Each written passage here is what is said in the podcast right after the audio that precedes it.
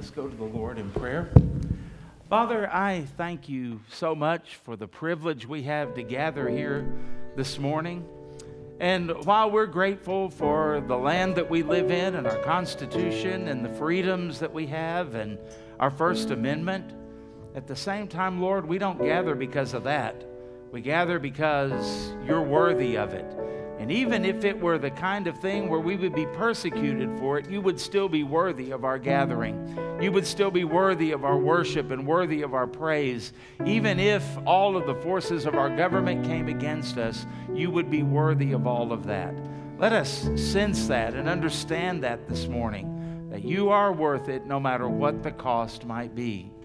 So, Lord, we want to remember to pray for people who are persecuted, people that are going to prison for doing what we do.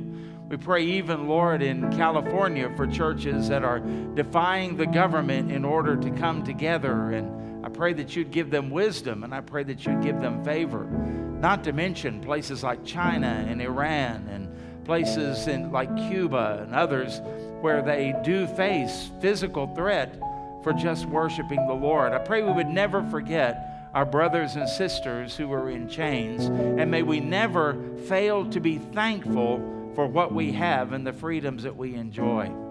Lord, I thank you for answering prayers. I thank you that um, Chuck Lewis is still with us.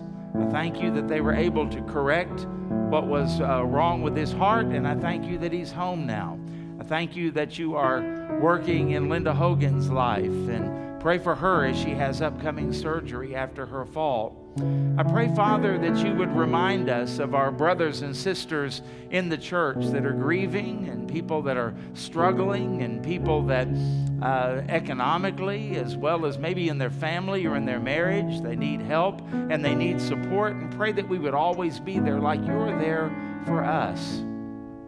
And I pray, Lord, that as we take some time to look in your word, Fill us with your spirit so that we understand what you are saying to us through the scripture and that we would live accordingly. And so, Lord, we just come to say Jesus alone is worthy. Worthy is the Lamb. And I pray, Lord, that you would bless us for your glory, that we might be a greater blessing to you and to the world that we live in. And it's in Jesus' name that we pray. Amen. Thank you. You may be seated now. Let's take our Bibles and let's turn to the book of Exodus. And we are still in chapter 12 as we make our way through this. We're going to go down to verse uh, 40. And I was looking at these verses and thinking, is this just merely a recap of something that we've already seen and something that we already know? And then it uh, dawned on me, and so I'll just share this with you. This is written long after. This is not Moses' diary of what's happening. He's writing this after the children of Israel are in the desert. And as he is writing and recounting what had happened to them and how they were free and the Passover, the Holy Spirit impressed him to write some things and to uh, give some regulations. And these regulations about Passover are not necessarily surprising. I think most of us would kind of expect these things, but they reveal some things to us, some family treasures that uh, we might understand that the world certainly wouldn't if you're a child of God. I think these things will bless you. So let's start reading in Exodus chapter 12 uh, verse 40. Now, the sojourn of the children of Israel who lived in Egypt was 430 years. And it came to pass at the end of 430 years, on that very same day, it came to pass that all the armies of the Lord went out from the land of Egypt. It was uh, it is a night of solemn observance to the Lord for bringing them out of the land of Egypt. This is that night of the Lord, a solemn observance for all the children of Israel throughout their generations. Verse 43 And the Lord said to Moses and Aaron, This is the ordinance of the Passover, no foreigner shall eat of it. But every man's servant who is bought for money, when you have circumcised him, he may eat of it. A sojourner and a hired servant shall not eat of it. In one house it shall be eaten, and you shall not carry any of the flesh outside of the house, nor shall you break one of its bones. And that's a prophetic thing because when Jesus is on the cross as our Passover lamb, remember they didn't break any of his bones, even though they did the others. Verse 47 All the congregation of Israel shall keep it. And when a stranger dwells with you and wants to keep the Passover to the Lord, let all his males be circumcised, and then let him come near and keep it. And he shall be as a native of the land, or in other words, or a part of the nation or the Jewish race and religion. For no uncircumcised person shall eat it. One law shall be for the native born and for the stranger who dwells among you. No favoritism, no exception, just one law. And he just stated that. Verse 50. Thus shall all the children of Israel, thus all the children of Israel did as the Lord commanded Moses and Aaron, so they did. And it came to pass on that very same day that the Lord brought the children of Israel out of the land of Egypt according to their army. So Moses is recapping this and he's also adding some things on there for the uh, later celebrations or observances of the Passover. Now, remember, he said this is perpetual, and you're going to do this all the way until the end if you are a Jew. And uh, now he is making sure that they understand that there are some requirements for all of this. Now, I uh, think about all of these things that he said because when you remember that these are called over and over and over the children of Israel, now they're not little kids the word children means they are the descendants of Israel. Who is Israel? You know him better by the name of Jacob. Jacob was their common ancestor, as was Abraham. But remember, Jacob's name was changed to Israel. So the nation of Israel and every Jew that you'll ever meet who is a racial Jew, they have the DNA of Jacob and of Abraham running through them. They're a part of the family. So this is a family thing, a gathering of about well, 2 million family members. That's a pretty large family reunion, but they're all related. They are all from the tribes of uh, Jacob, the tribes of Israel, and Jacob is their common ancestor. Now, as I was thinking about this, I was thinking about how important family is and some of the things that we learn about our families over the years. I don't know about you, but sometimes uh, from time to time I hear some things and learn some things about family that I didn't know. I'm thinking today about August 30th because that is my dad's birthday and my father-in-law's birthday. They're both on the same born on the same day a year apart. Papa Sam would have been 86 today, my dad would have been 87 today. Kind of makes you think about family, think about the past, think about memories, think about things that you have learned and things that uh, you wish that you knew when people die and uh, generations pass, you don't have anybody to ask anymore. Don't you, some of you who may be my age, don't you wish that you had asked more questions? Don't you wish that you had listened more carefully? Don't you wish that you knew more about where you came from and about your roots and those kind of things? Well, as we look at these regulations, we look at, at those and we go, well, how in the world? Am I supposed to learn anything from this? And I want to just say that these family secrets, these, these family surprises, these family treasures that are in here, this is not just crack the whip and make some commands. These commands here give us some insight into our family, into our relationship with God. Now, where am I going with all of this? When we first started reading in there, there was a word that jumped out at me. It was the word sojourn. It says that uh, they sojourned for 430 years. Well, when you look up the word sojourn, here's what it says to stay as a temporary resident. For 430 years of temporary residence. What is that? Five lifetimes or something like that? I mean, sojourn, really? And that's where point number one comes from, folks. We need to understand that God views time and circumstances very differently than we do. Go ahead and go to that next slide. There you go. And we need to understand that what we look and we say, 430 years, four centuries. And God looks at it and goes, Yeah, just a temporary little thing. See, when I think of a sojourn, I think of maybe a camping trip. And we go out in the woods and we sojourn in a tent for five days, maybe, right? That's a sojourn. When I think of a sojourn, I think maybe you had a job transfer and you were in another part of the country for three or four years, maybe five years, and then you come back home. That's a, that's a sojourn. But God looks at all of this, this God who is eternal, who is timeless, who is above time and space, the one that we are told that a day is as a thousand years and a thousand years as a day. This God who is above and unaffected by time and space, who invaded time and space, but he is unaffected by it. He's not impatient. He's not worried. He never has his plans frustrated. There's never a time where he goes, Well, this is longer than I thought it was going to be. Or there's never a time when God goes, Oh, is it that time already? This is a God who looks at everything differently than we do because he has a different perspective.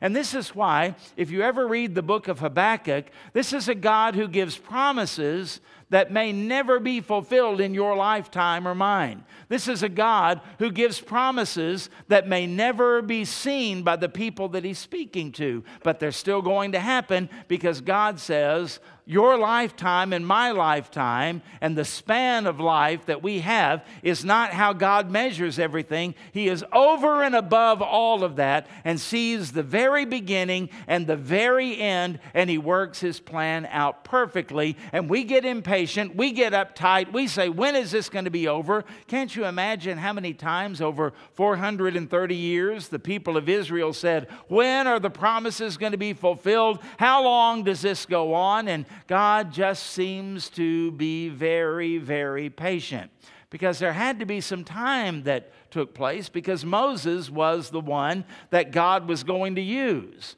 Well, if you don't have a Moses at the first hundred years, then you can't do anything. If you don't have a Moses in the second hundred years, you can't do anything. If you don't have a Moses in the third hundred years, you don't do anything. Moses is born in that last uh, 400 years. There's also another thing, too. If you read in Romans chapter 9, there's a, a part in there where God says about Pharaoh, the Pharaoh that endured the plagues, the Pharaoh that Moses confronted, God said, For this reason I've raised you up that I may show my power. So there have been other pharaohs during that 430 years, but not the right pharaoh, because God is more interested in timing than he is in time. And there are certain things and certain people and certain circumstances that have to come to pass before God does what he's going to do. And we say, Why don't you do it now? And God says, It's not time for that to happen yet. So that's point number one. God looks at this differently than we do and calls 430 years just that's when you sojourned in Egypt. Okay? That'll, that'll save you a lot of frustration if you understand that about our times and about our life, about biblical prophecy and all of those things. But secondly, I don't want you to get the idea that God deals in such big expanses and spaces of time that he sort of shoots with a scatter gun. No, it's pinpoint accurate. You'll notice that when the end of that 430 year sojourn came, at the time of the first observance of the Passover, did you notice twice in the passage we read it said, on that same day? On that same day. God had a target date in mind, and it didn't have to shift. It never wasn't pushed ahead and it wasn't pushed behind. It wasn't delayed. There wasn't anything about it. It was a target date that he had pinpointed on his calendar. And as God pinpoints these things and puts these things on his calendar, understand that God's timing is exact. There was a day that you were born. And that was not an accident, and that was not determined by the doctor. See, I was very premature, and uh, they delivered me in my seventh month by C section. Did that mean God had to go to his calendar and erase it and say, oh, this kid that probably should have been born in March is now going to be born in January? Not on your life. That was the date that God had planned for me, and the circumstances that caused me to have to be born on that date, January 17th, 1960, that was planned by God because that was the date that God had ordained. You know something else? There is a date that one day will be carved into my tombstone, and I don't know what that is, and you don't know what that is about your life, but God knows exactly what that is. And you and I are not going to live a second longer than God has ordained and allowed and allotted for us to live. And so this is all carved in stone. This is all put here as an exact thing. What am I going to do with my life? What are you going to do with your life? What are you going to do with the time and with the days that God has given you? Because you don't know how many they are, but God does. And let me tell you something else. However long He has allotted for you to live, it's enough it's enough for you to do whatever the will and the plan and the purpose of God for your life is. Don't waste your life. Don't waste your time. Don't wait for someday. What are you doing now? You don't really have the promise of tomorrow. There's an exactness in all of this. There's an exact date that that trumpet's going to sound and that the archangel is going to shout according to 1 Thessalonians 4, and that's when the Lord is going to call us out. There's a definite date where I believe seven years later, the Lord is going to return and set up his kingdom on earth, and it's going to last a thousand years. The Lord knows exactly what he is doing, and nothing derails him, nothing throws him off, nothing has to be adjusted because what God does it is, as we said here, it is an exact time, not indefinite. It's chosen, and all of these things are put together. Even I believe that the day of your salvation was chosen by the grace of God from before the foundation of the, of the world, and that on that exact time, at that exact place, that's when the Holy Spirit gave you faith to believe, drew you with cords of love to trust in the payment of Jesus as the full payment for your sin, and you trusted in his death, burial, and resurrection, and became a child of God. And they didn't have to go and put another plate at the table, they didn't have to write another name in the book. It was already there, and it was was already prepared for you because that was worked out by the Lord and it is an exact thing. So God times things and sees timing differently than we do, and yet at the same time, he's very exact. On that very same day, on that exact day, that's when God delivered the children of Israel. Thirdly, you'll notice here that God starts talking here about all of this very painful stuff about circumcision and all of those kind of things because there were some foreigners there were some, the Bible calls them a mixed multitude in some translations, that were with the children of Israel when they left Egypt. Remember that? There were some who decided they were going with the Jews. They were not Jews, but they were going to go with them. Maybe they were afraid of the judgments. Maybe they looked at them and they said, Wow, if this powerful God has his hand on them, then why am I remaining here with all of these weakling gods? I'm going to go with them. And it doesn't necessarily mean that they knew or that they believed or that they understood everything. There might have been several reasons that they went. Maybe even intermarriage is the reason that they went with them.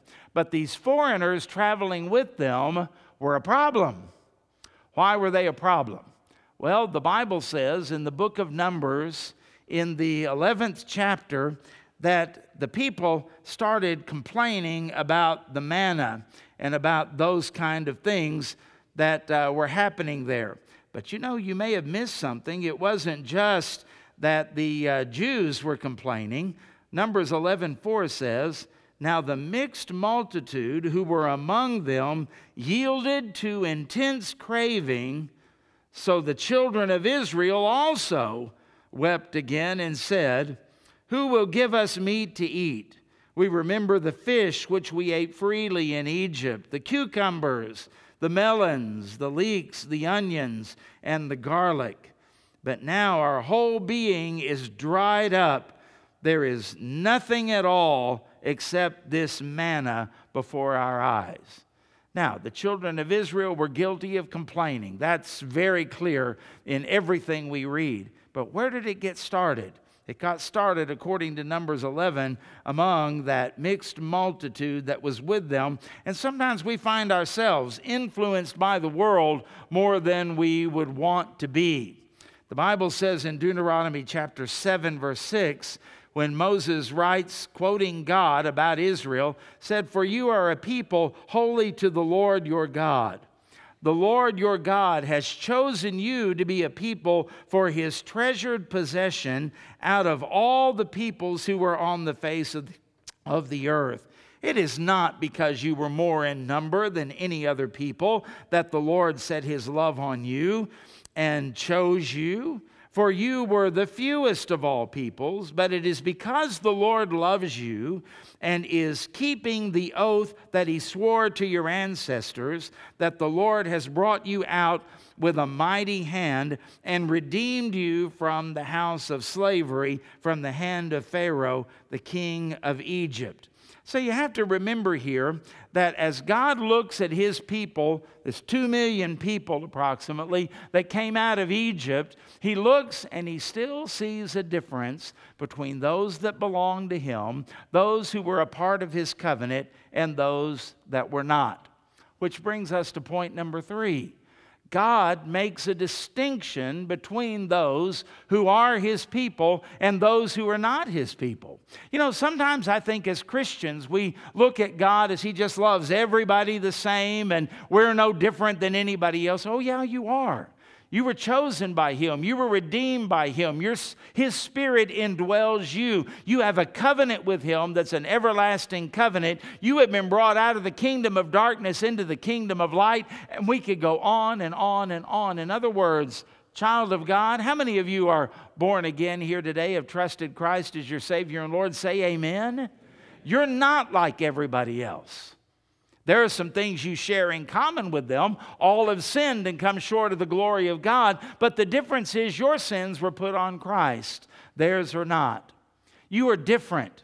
God has his eye on you. He's prepared a mansion for you, according to John chapter 14. According to 1 Thessalonians 4, he has his eye on you and is coming back for you and is going to call you out. The Bible says, Precious in the sight of the Lord is the death of his saints.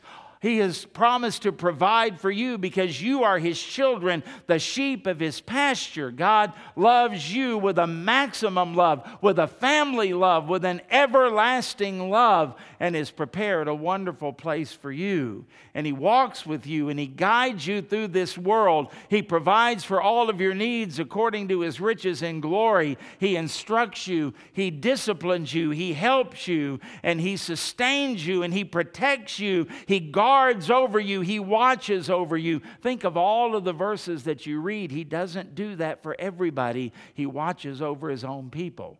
In fact, as we read in this passage, as they're going through the wilderness, can anybody take of the Passover? Well, the answer is yes.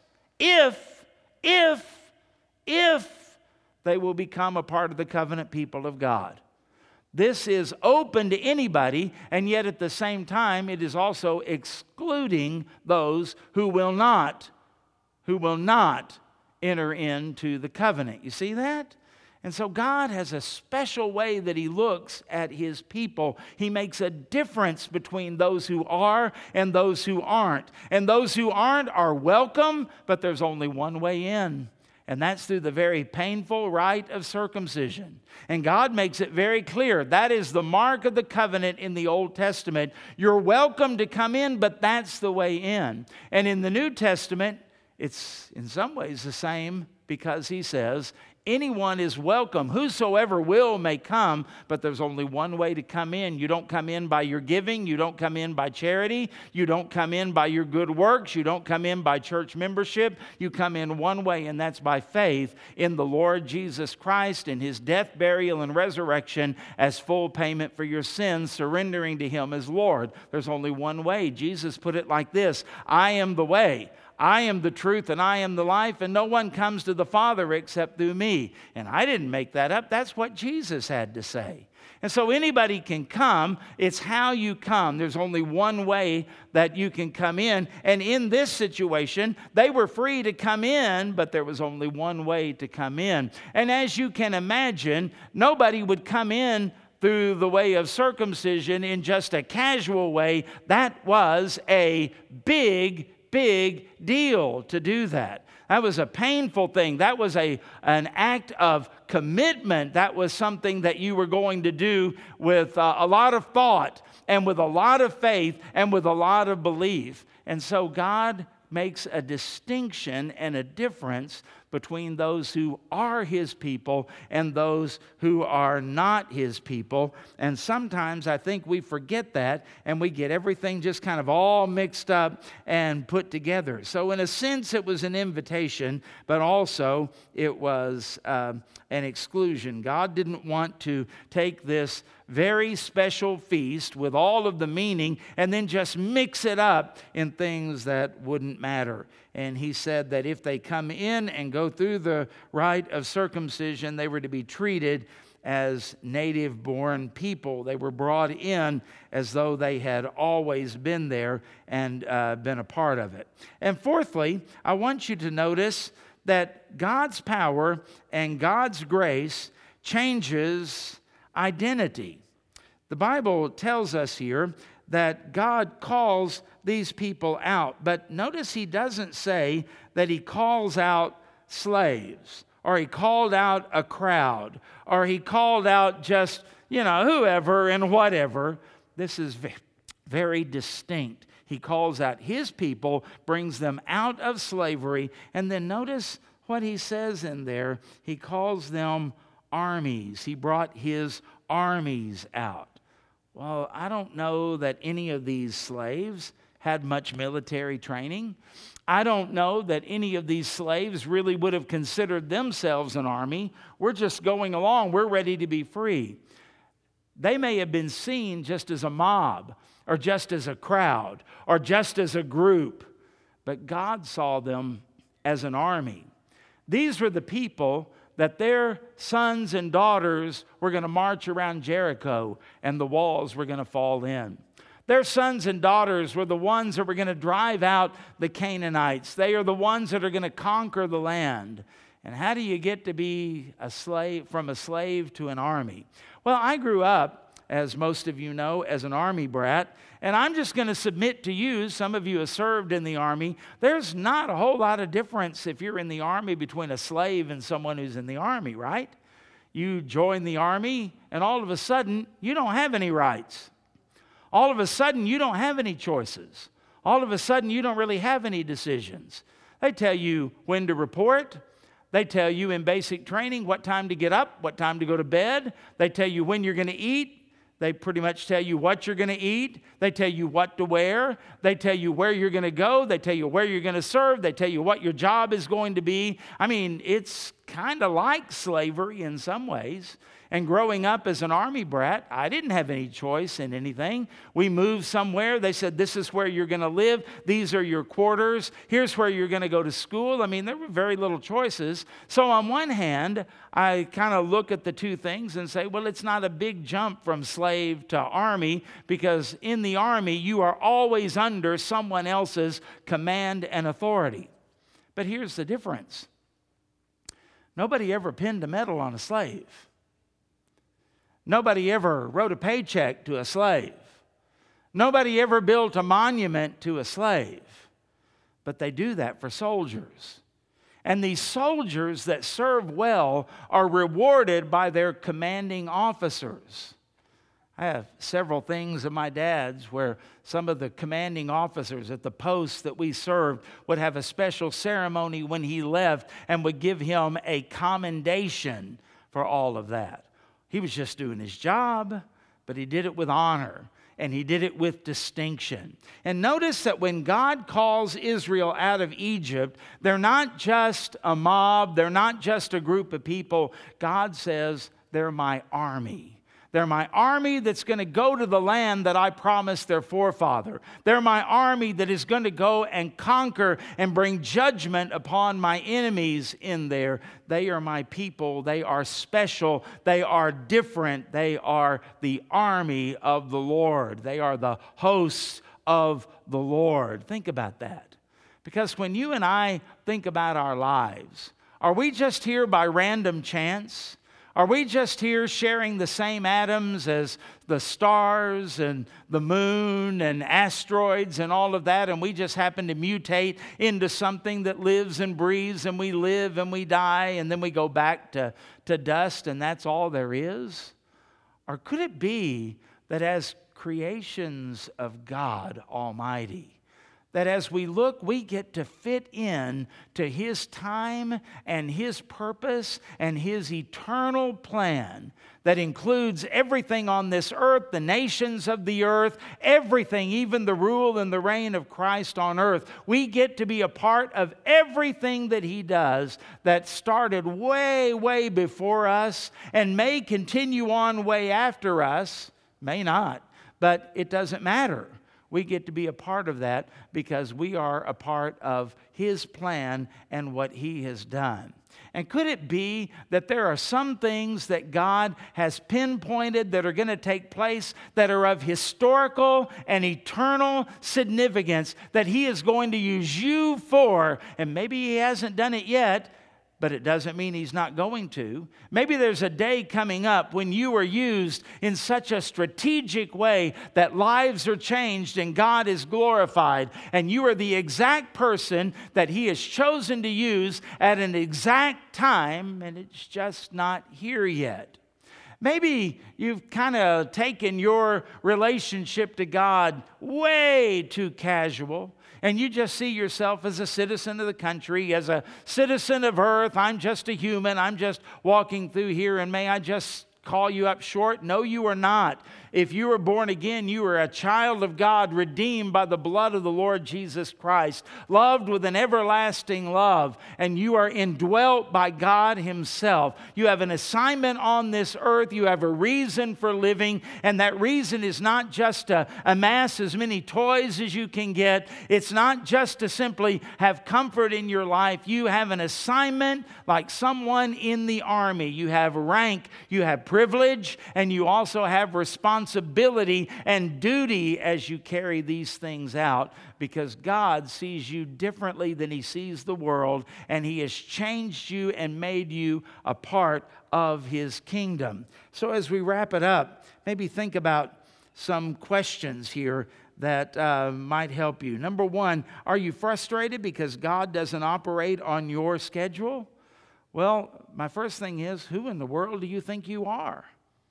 You need to surrender to Him. God, I don't operate on my timetable, but I do operate on yours. Number two, are you ready for God to move? Because He's going to. And there are some things that He's going to do at the time that He has chosen, and it may be your death. Are you ready to die? It may be the coming of the Lord to call out His church. Are you ready for that?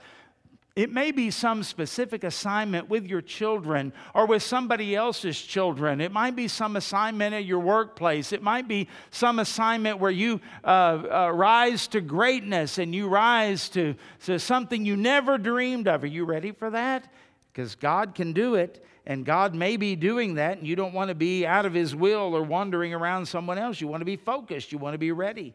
And number three, do you uh, take your status as a child of God for granted? Or do you thank God every day that God has chosen you, that God has redeemed you, that God has given you His word, that God has given you life, that God has given you His promises? It's all for a purpose, and you're a child of God. You're not like everyone else. Paul rebuked the Corinthians for living like mere men. And that's the tragedy. We are not just mere humans, we're indwelt by God and we are called by Him. And number four, are you just simply going with the flow of life, or are you reporting for duty in His army for such a time as this? For such a time as this. I have thought so often that I'm glad, mentioning my father and mentioning Papa Sam, I'm glad they're in heaven. I'm glad they're not going through all of this. I'm thinking about some of my ancestors. I loved my grandpa, but he couldn't adapt to a world that we live in. He couldn't understand it, he couldn't get it. But you and I can.